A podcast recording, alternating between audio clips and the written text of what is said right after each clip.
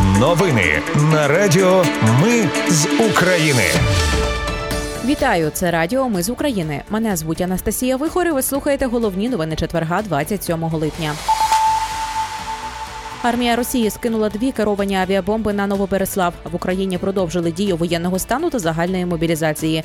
Парламент підтримав відставку міністра культури. Керівників обласного та районного військоматів у Рівненській області затримали, а українську фехтувальницю Ольгу Харлан дискваліфікували після чесної перемоги над росіянкою. Про все це та більше за мить у новинах на Радіо Ми з України. Армія Росії скинула дві керовані авіабомби на Новобереслав. Поцілили в центр села. Інформацію про постраждалих уточнюють. Дві приватні оселі зруйновані, близько десяти будинків пошкоджені, зазначив керівник пресофісу обласної військової адміністрації Толоконніков.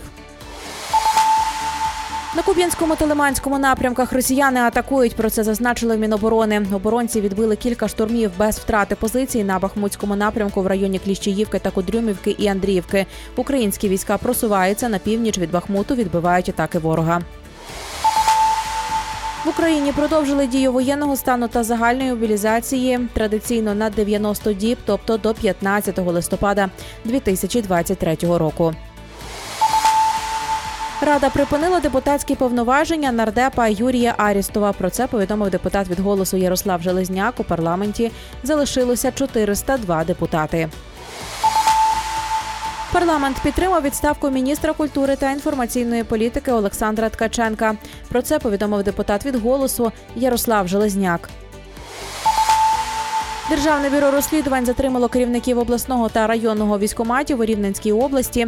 Вони побили битком військового і знімали це все на відео. Полковник та підполковник дізнали, що водій стрілецької роти однією з частин хотів розповісти правоохоронцям про їхні порушення і вирішили його жорстоко покарати.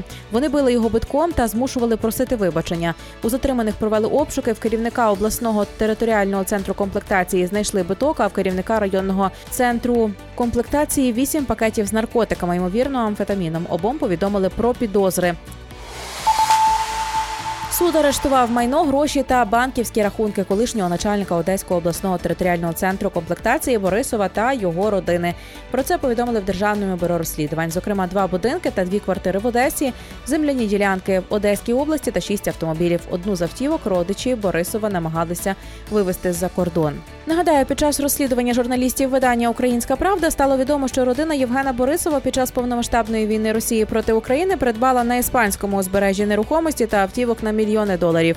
Після скандалу із майном в Іспанії Зеленський дав термінове доручення головкому залужному негайно звільнити з посади одеського військома Євгена Борисова. 22 липня Євгену Борисову оголосили про підозру в незаконному збагаченні на сотні мільйонів гривень та в умисному ухилянні від несення служби.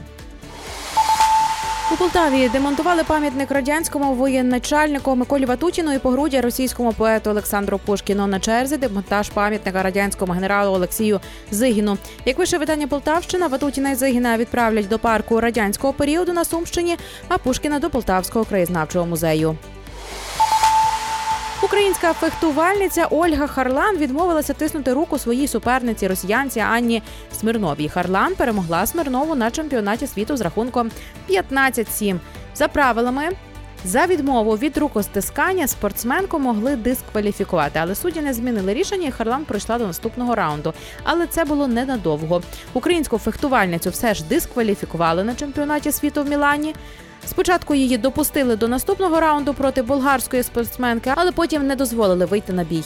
Міністр закордонних справ Дмитро Кулеба закликав відновити права Ольги Харлан і дозволити їй змагатися. За його словами, росіянка Смирнова програла чесну конкуренцію і вирішила зіграти брудно з рукостисканням. Саме так діє російська армія на полі бою. Додав Кулеба. Зазначив, що Харлан не захотіла тиснути руку Смирнові. Вона запропонувала вдарити шаблями, а Смирнова хотіла таки рукостискання. Наразі Україна готує протест та буде оскаржувати рішення щодо української фехтувальниці на чемпіонаті світу. Про це зазначив президент Федерації фехтування України в ефірі телемарафону. Це були новини на радіо Ми з України. Їх підготувала для вас я, Анастасія Вихор. Наші новини про те, що реально відбувається в Україні. Ми не робимо новини, зважаючи на чиїсь політичні чи бізнес-інтереси. Лише реальні факти. Якщо на вашу думку те, що ми робимо, важливо, підтримайте нас. Заходьте на сайт Ми з України.ком та тисніть кнопку Підтримати. Почуємось. Радіо Ми з України. Перемагаємо разом.